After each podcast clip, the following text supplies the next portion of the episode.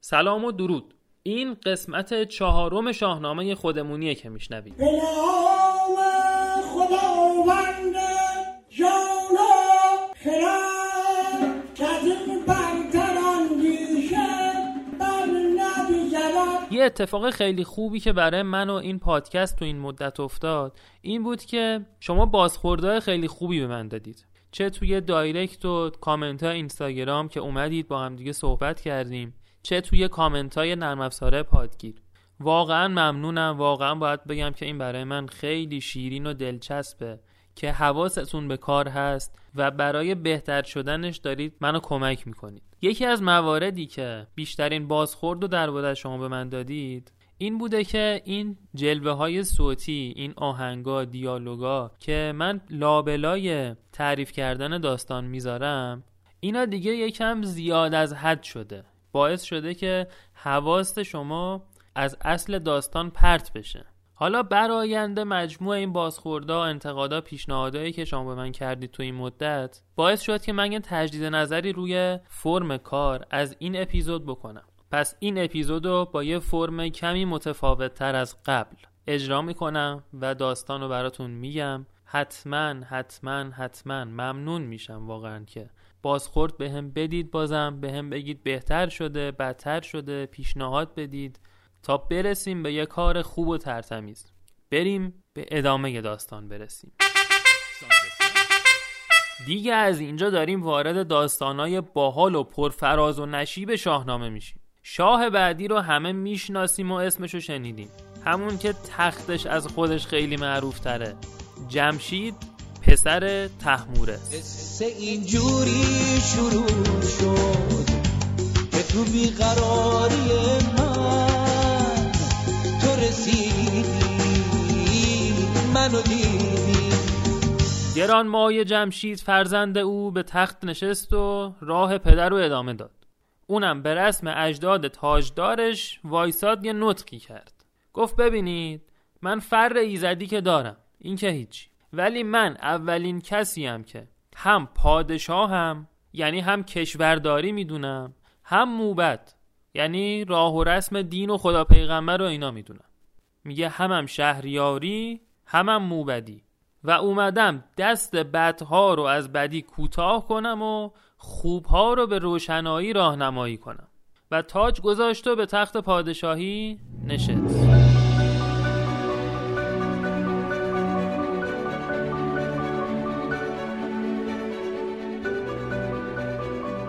ولی این تختی که نشست هنوز اون تخت نیستا ادامه بدیم تا برسیم به اون تخت معروف. این آقا جمشیدم پادشاه خوبی بود. خب دیوا هم که از زمان تحمورس تو بند بودن خطری نداشتن. جمشیدم پادشاه عادلی بود. هم خدا راضی هم مردم راضی. ناراضی. خدا رو شکر. جمشیدم این سیر پیشرفت تمدنی که پدران شروع کرده بودند و ادامه داد. با این تفاوت که جمشید کسی بود که این سیر تمدن رو به کمال رسوند و دیگه نهایتش رو برای مردم آورد. چند تا کاره جمشید رو براتون بگم. باحاله اولین کاری که کرد ساختن ابزار جنگی بود. با فر پادشاهیش آهن و نرم کرد و یه چیزایی ساخت. خود و زره و جوشن و شمشیر و از این جور چیزای جنگی. پنجاه سال و گذاشت پای این کار. تو پنجاه سال بعد زد تو کار خیاطی. از کتان و ابریشم و پشم لباس درست کرد و بیاموختشان چیا؟ رشتن و تافتن. به تارندرون پود را بافتن. چو شد بافته شستن و دوختن. گرفتند از او یک سر آموختن. رشتن و بافتن و دوختن و شستن و یاد مردم داد. این کارم که کامل انجام داد رفت سراغ کار بعدی. اومد مردم رو به چهار گروه تقسیم کرد. شما آقا شما بی بیرون. بی بیرون شما. شما هم شما. شما بی بیرون خانم. شما بی بیرون. بی بیرون. رو تو بکنم. شما بیا پدر جان. بقیه همه عقب. همه عقب. یه گروه بودن. کارشون فقط عبادت و پرستش خدا بود. بهشون کاتوزیان می‌گفتن. اینا رو توی کوه بهشون جا داد گفت بشینید بپرستید. گروه دیگه جنگاوران بودن که بهشون نیساریان می‌گفتن. اینا محافظان تاج و تخت بودن دیگه. اینا رو هم یه طبقه اجتماعی کرد و یه جا جمعشون کرد. گروه سوم برزگران و کشاورزان بودن. به قول آقا فردوسی مردمون آزاده ای که نون بازوشون رو میخوردن. بکارند و ورزند و خود بدروند. به گاه خورش سرزنش نشنوند. و گروه چهارم هم دست ورزان کسایی که کار آزاد داشتن کارگر بودن. چرخ صنعت به گردش فتد با سرانگشت زحمت کشاد. پس چرا خود نگیرد ثمر؟ کارگر کارگر کارگر. کارگر کارگر کارگر. پنجاه سالش هم اینجوری گذشت. بعد رفت سراغ این دیوا که از زمان تحمورس تو بند بودن. اینا رو کشیدشون به عملگی. یکی یه دونه بیل داد دستشون. گفت آب و با خاک قاطی کنید ببینید چی میشه. اینا هم قاطی کردن گل ساختن. دیگه از اینجا هر چیزی که با گل و ملات می‌شد درست کرد و درست کردن. اینو قالب گرفتن آجر ساختن. با سنگ و گشت دیوارا درست کردن. خود واژه دیوار اصلا به همین معنیه دیگه. دیوار یعنی چیزی که دیو میاره. این گل و آجرا رو برش هندسی دادن و باهاش چیزایی ساختن. چو گرمابه و کاخهای بلند. چو ایوان که باشد پناه از گزند. عمل دست دست عمل خورده خسته کنار جوب نشسته کوزه اوشون شکسته دیگه نمرم ولایت خدا دیگه نمرم ولایت. بعد بنایی آقا جمشید زد تو کار سنگای قیمتی و زینتی. این دیوار رو فرستاد انواع سنگو انقدر سیغل بدن تا بدرخشه. اونا هم براش یاقوت و عقیق و طلا و نقره پیدا کردن.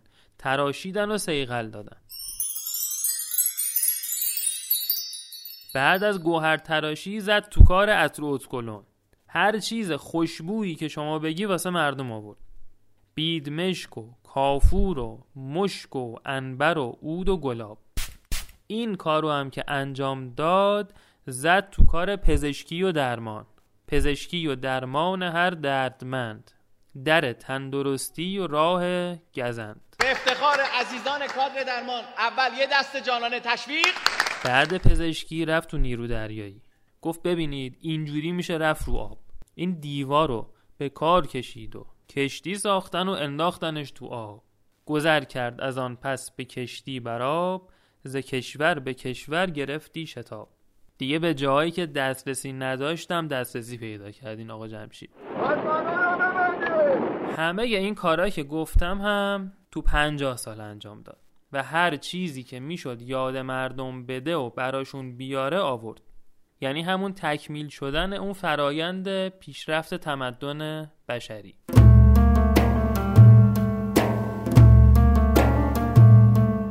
حالا دیگه این آقا جمشید خیلی پادشاه خفنی شده بود. دیگه گنگش خیلی بالا رفته بود.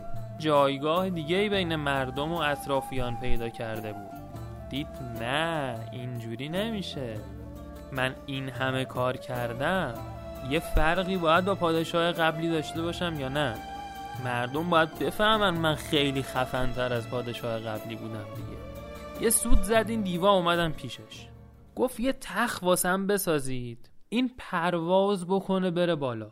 چو خورشید تابان میان هوا. نشسته برو شاه فرمان روا دوست داشت بره بالا مثل خورشید همه جا رو ببینه. مردمم اونو پایین نگاه کنن.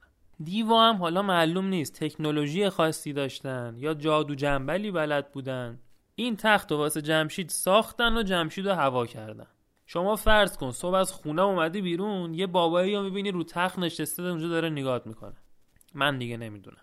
دیگه کم کم ملت اومدن دور این تخت جمع شدن و کلی هم باش حال کردن. به جمشید بر گوهر افشاندند. مران روز را روز نو خواندند. اون روزا که اول فروردین بود جشن و بزن و بکوب را انداختن که آقا فردوسی میگه این روز که نوروز بود تو شعرم میگه مران روز را روز نو خواندند. این از آقا جمشید برای ما یادگار مونده. حالا اینکه تو این مهمونی و بزن به کووا چه خبر بوده رو آقا فردوسی میگه بزرگان به شادی بیاراستند می و جام و رامشگران خواستند به من چه دیگه؟ بهار آمد و شمشادها جوان شده پرندگان مهاجر ترانه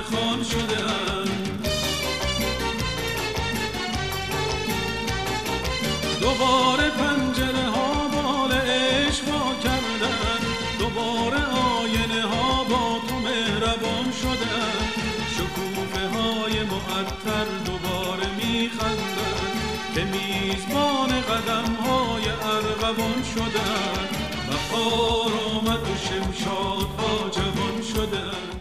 از این دورانم 300 سال گذشت. تو این 300 سالم مرگ از مردم برداشته شده بود. یعنی هیچ کس از دنیا نرفت. هیچ رنجی به مردم نرسید. هیچ کس هیچ بدی ندید. دیوا هم که کجا بودند؟ تو بند جمشید شاه. ولی اگه قسمت های قبل رو خوب گوش داده باشید به اینجاهای داستان همیشه که می‌رسیدیم به یه قاعده ای برمیخوردیم. همه چی که خوب پیش بره دیگه چیز ماجرا در میاد. پس بازم طبق همین قاعده یه مسئله ای پیش اومد.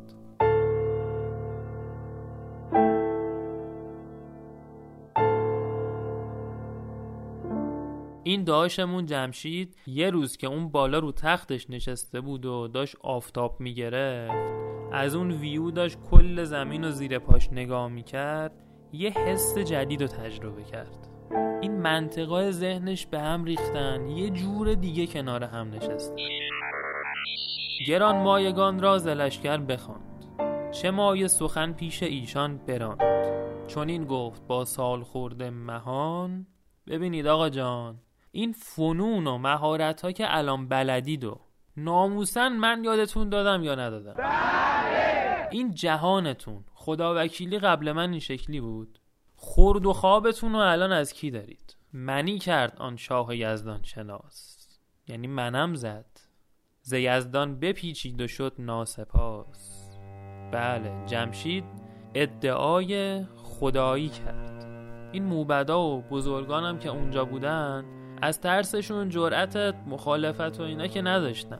سرشون رو انداختن پایین و رفتن. چون این گفته شد فر یزدان از اوی بگشت و جهان شد پر از گفتگو. یادتونه زمان پادشاه قبلی مثلا زمان تحمورس که انقدر کار خوب کرد و به مردم رسید و شبا عبادت می‌کرد و اینها فر ایزدی ازش دیگه میتابید. اینجا دقیقا برعکس شد. اینا رو که گفت فر ایزدی ازش گرفته شد. فر ایزدی ازش برگشت. مردم هم ازش رو گردوندن و جمشید دیگه اون پادشاه محبوب این چند صد سالی که گذشت نبود.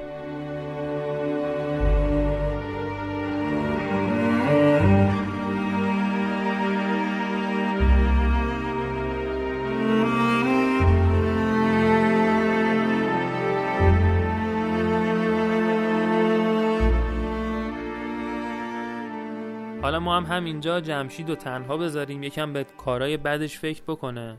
بریم یه گوشه دیگه دنیا. به قول آقا فردوسی به دشت سواران نیزه گذار یعنی سرزمین اعراب.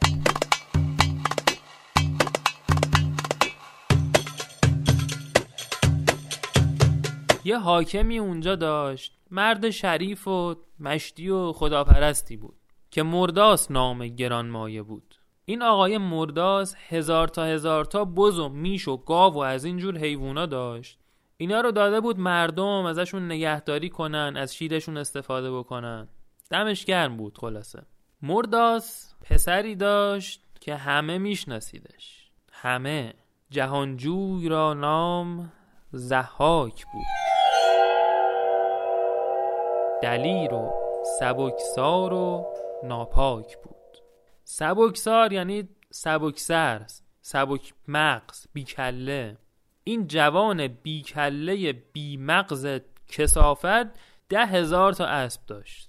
همه کار و زندگیش اسب بود و اسب سواری. چنان بود که ابلیس روزی پگاه بیامد به سان یکی نیکخواه. ابلیس در قالب یه مرد نیکخواه یه روز صبح اومد پیش زحاک. از این تیریپا که ببین من صلاح تو رو می‌خوام. گفت خب باشه بخوا.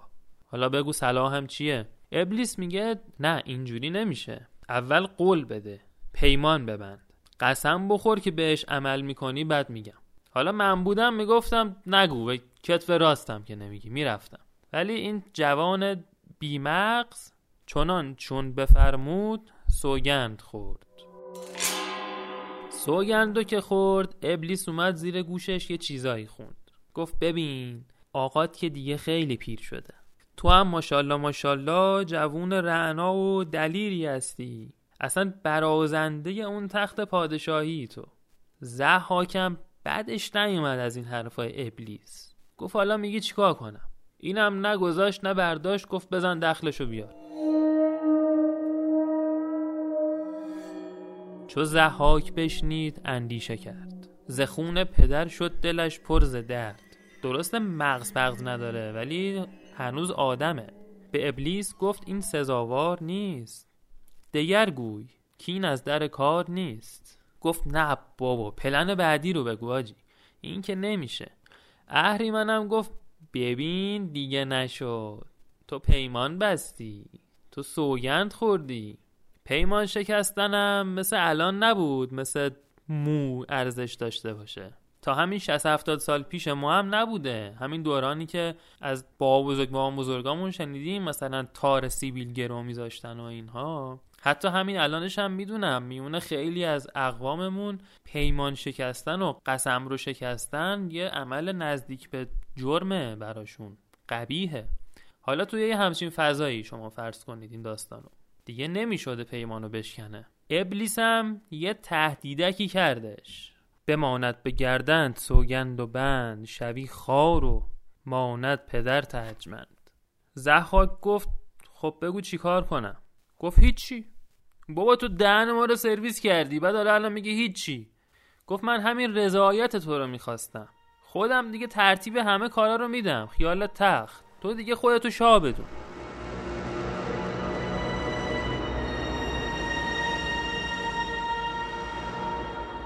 مرداس یه عادتی داشت. نصف شبا بیدار می‌شد. یه مسیری رو می‌رفت تا باغ یه قسلی می‌کرد. بعد میستاد به نماز و عبادت. حالا می‌رفته باغ قسل کنه نمی‌دونم دیگه. ابلیس میره تو مسیر این بابا یه چا می‌کنه. مثل کارتونا هم رو شد با خار و خاشاک و اینا میپوشونه. مرداس هم که داشته تو تاریکی می‌رفته تالاپی میفته تو این چاه عمیق به چخ میره.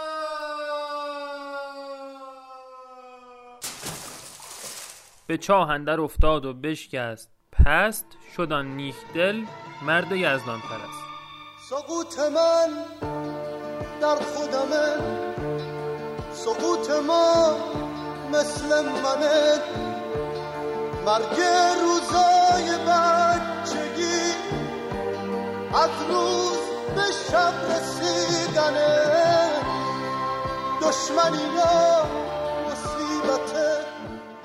دیگه اینجوری شد که فرومایه زحاک بیدادگر بدین چاره بگرفت جای پدر و شد حاکم و شاه اون سرزمین اعراب.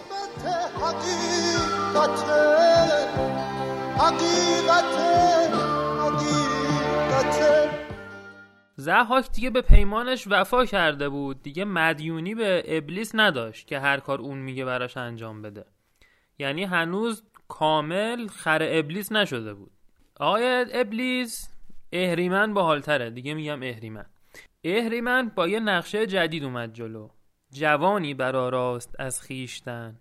سخنگوی و بینادل و رایزن اومد پیش زحاک. زحاک گفت چه جوانی تو دیگه کی هستی؟ ببم جان. اینم یه پاچه خاری کرد که اگر شاه را در خورم یکی نامور پاک خالی گرم گفت من آشپزم. زحاکم گفت باشه بپز ببینم چی میپزی.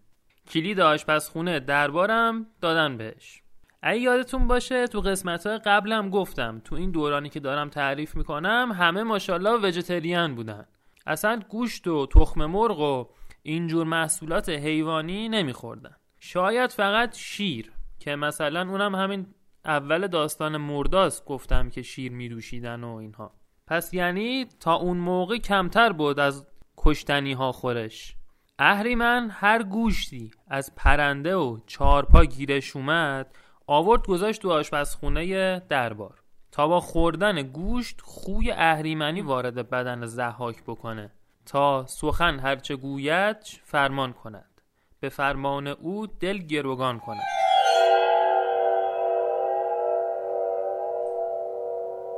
اولین چیزی که بهش داد خورد چی بود؟ خورش زرده خایه دادش نخست. خیلی بیادبید. اون یعنی تخم مرغ. بدان داشتش یک زمان تندرست. اولین غذایی که بهش داد زرده تخم مرغ بود. بخورد بر او آفرین کرد سخت. کلی هم باش حال کرد. واسه غذای ننش تا حالا اونجوری به بچه نکرده بود که واسه این ابلیس کرد.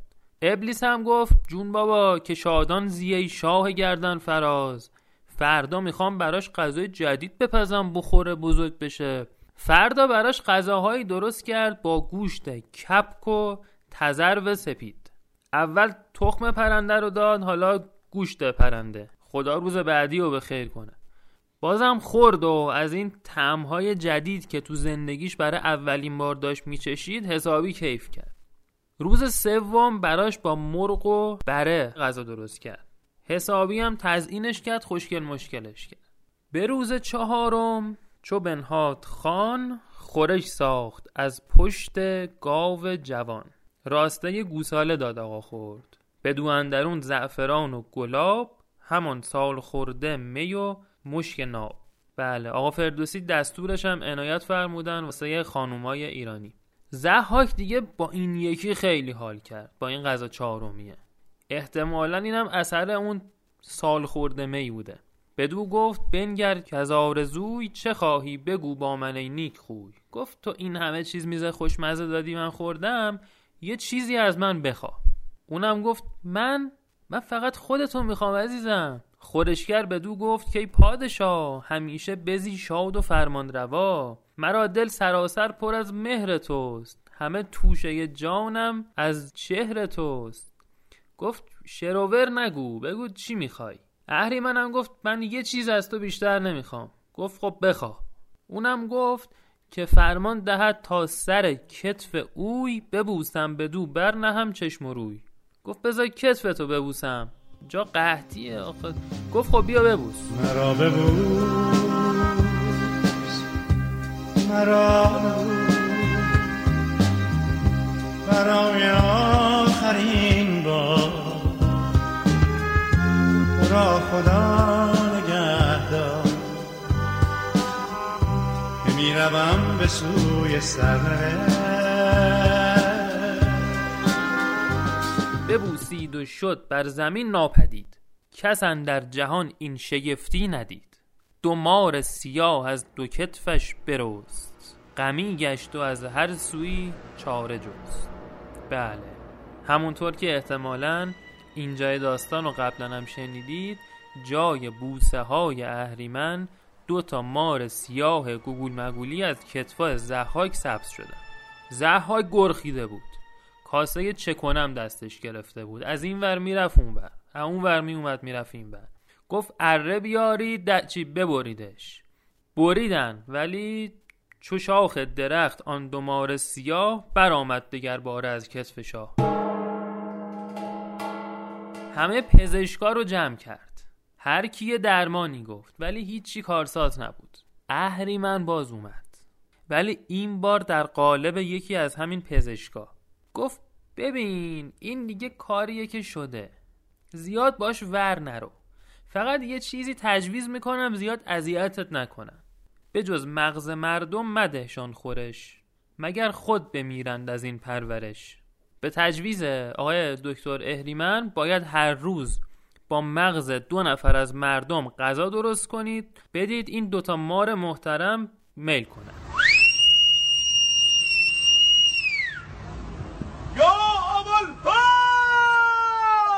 حالا باز بیاید برگردیم ایران ببینیم تو این مدت بعد از اینکه جمشید ادعای خدایی کرد و مردم ازش برگشتن چه اتفاقی افتاد؟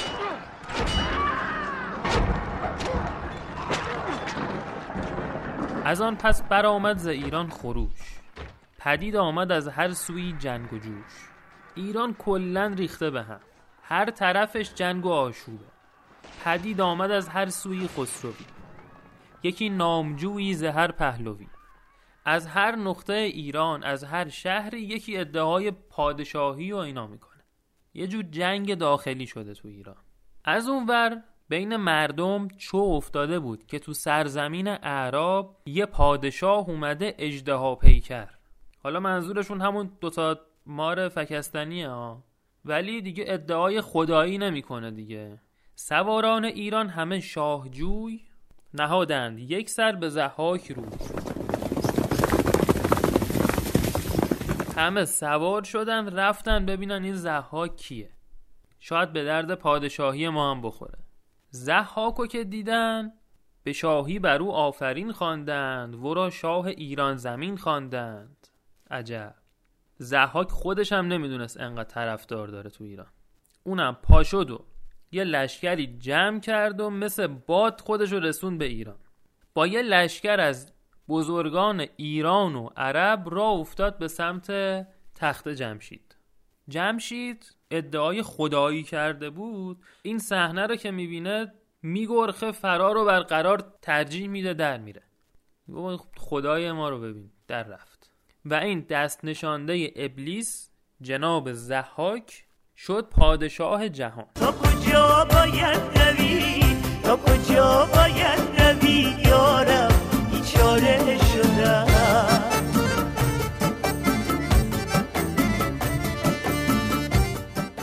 ولی انگار یه قانونی بوده اون موقع. تکلیف این شاه قبلیه باید معلوم می شده و تا اون یا نمی مرده یا یه بلایی سرش نمی اومده یا خودش مثلا تاجو نمی‌داده به بعدی هنوز اسم پادشاهی روش بوده. واسه همین باید اینا دنبال جمشید میگشتن. چون صد سالشن در جهان کس ندید. صد سال گم و گور شده بود. بر او نام شاهی و او ناپدید. بعد صد سال روزی به دریای چین پدید آمدان شاه ناپاکدین. تو دریای چین آقا رو پیدا کردن. آوردنش پیش زحاک. زحاک هم چی نگفت. نه گذاشت نه زارت جمشید از وسط دوتا کرد. جمعش افتاد یه ور شیدش افتاد اون ور. و اینجا هفتصد سال یا در بعضی نسخه ها اومده 600 سال پادشاهی جمشید خان جر خورد و به پایان رسید و دوران پادشاهی اهریمن دست نشانده اهریمن جناب زحاک رسما شروع شد. یه دشت سرسبز یه رود پر آب یه صد محکم داشتیم تو سیلاب ما از خوشی ها دلامون آزرد صد و شکستیم دنیا رو آب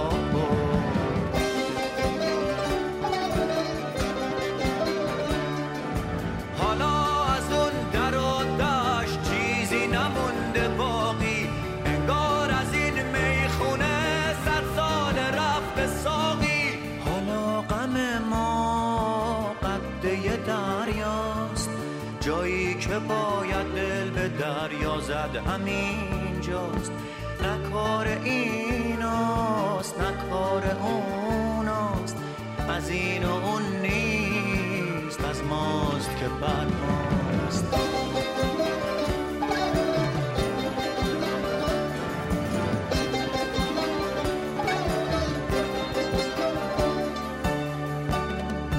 یه دشت سرسبز یه رود پر آب. یه صد محکم داشتیم تو سیلاب. ما از خوشی ها دلامون آزرد. صد و شکستیم دنیا رو آب.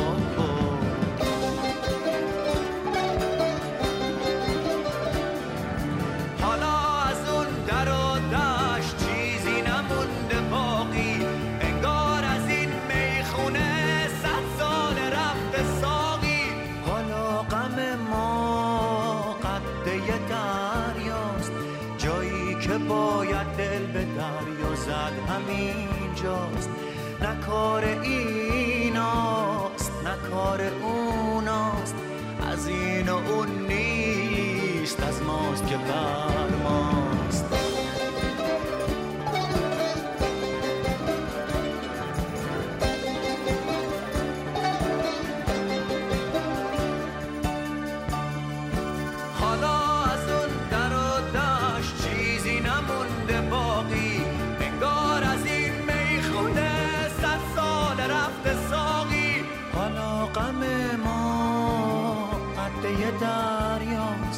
جایی که باید دل به دریا زد همینجاست نه کار ایناست نه کار اوناست.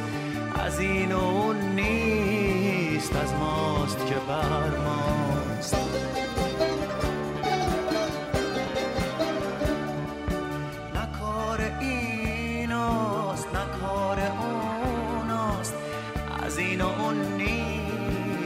نیست از ماست